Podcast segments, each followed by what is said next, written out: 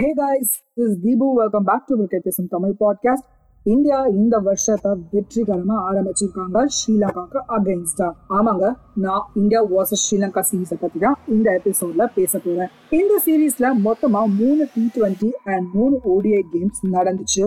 And first நடந்த T twenty கேமை two one அப்படின்னு இந்தியா வின் பண்ணாங்க. இந்த டி டுவெண்ட்டி கேம்ல என்னென்ன பிளேயர்ஸ் ஹைலைட்டான பர்ஃபார்மன்ஸ் கொடுத்துருக்காங்க அப்படின்றத பார்க்கலாம்.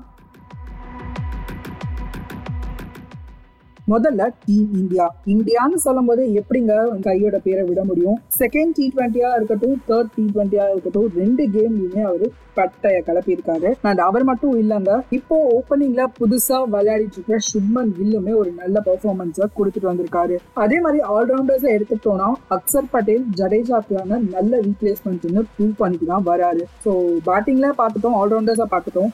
பவுலர்ஸ்ல யாருப்பா சூப்பரா போட்டாங்க அப்படின்னு கேட்டீங்கன்னா உம்ரான் மாலிக் அண்ட் சிவன் மாலி ரெண்டு பேருமே அட்டகாசமான பெர்ஃபார்மன்ஸை காமிச்சிருக்காங்க டீம் இந்தியாக்காக அப்படியே ஸ்ரீலங்கன் சைடுக்கு போனோம் அப்படின்னா ஷனக்காவை கண்டிப்பாக அப்ரிஷியேட் பண்ணி ஆகணுங்க.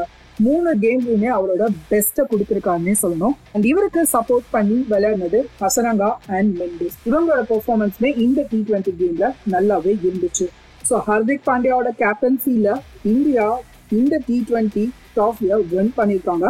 அதுவும் ஒரு யங் செட் ஆஃப் டேலண்டோட அதே சமயம் ஸ்ரீலங்கா கிட்டேருந்து டீசென்டான ஃபைட்டே பார்த்தோம். ஸோ கிரெடிட்ஸ் ரெண்டு டீமுக்குமே போய் சேரணும்னு சொல்லுவாங்க.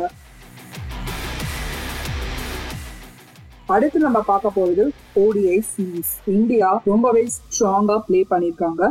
ஸ்ரீலங்காவை த்ரீ ஜீரோன்னு ஒயிட் வாஷ் பண்ணாங்க. ஓடிஐ சீரீஸோட டாப் பர்ஃபார்மர்ஸ் அப்படின்னு எடுத்துக்கிட்டோம்னா கண்டிப்பா சுப்மன் கில்ல பத்தி பேசியே ஆகணும்.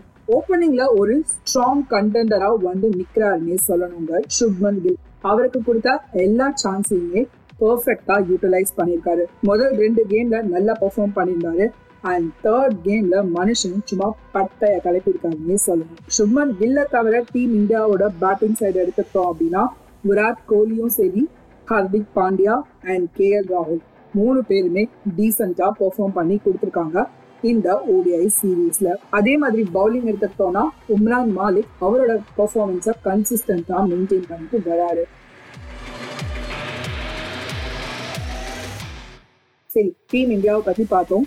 அதே மாதிரி ஸ்ரீலங்காவை எடுத்துக்கிட்டோம் அப்படின்னா கண்டிப்பா ஷனக்காக்கு ஒரு பெரிய கிரெடிட் கொடுத்தே ஆகணும் டீமோட ஒரு பர்ஃபெக்ட் பேக் போனா இருந்துட்டு வராங்க அண்ட் அதை தவிர மெண்டிஸ் அண்ட் மெசன்பா இவங்க ரெண்டு பேருமே கன்சிஸ்டன்டா பெர்ஃபார்ம் பண்ணிட்டு வராங்க. பட் அன்பார்ச்சுனேட்லி அவங்களால மூணு ஓடிஐ கேம்ஸ்லயுமே வின் பண்ண முடியல. அதுவும் லாஸ்ட் கேம்ல வெறும் செவன்டி த்ரீ ரன்ஸுக்கு ஆல் அவுட் ஆயிருக்காங்க.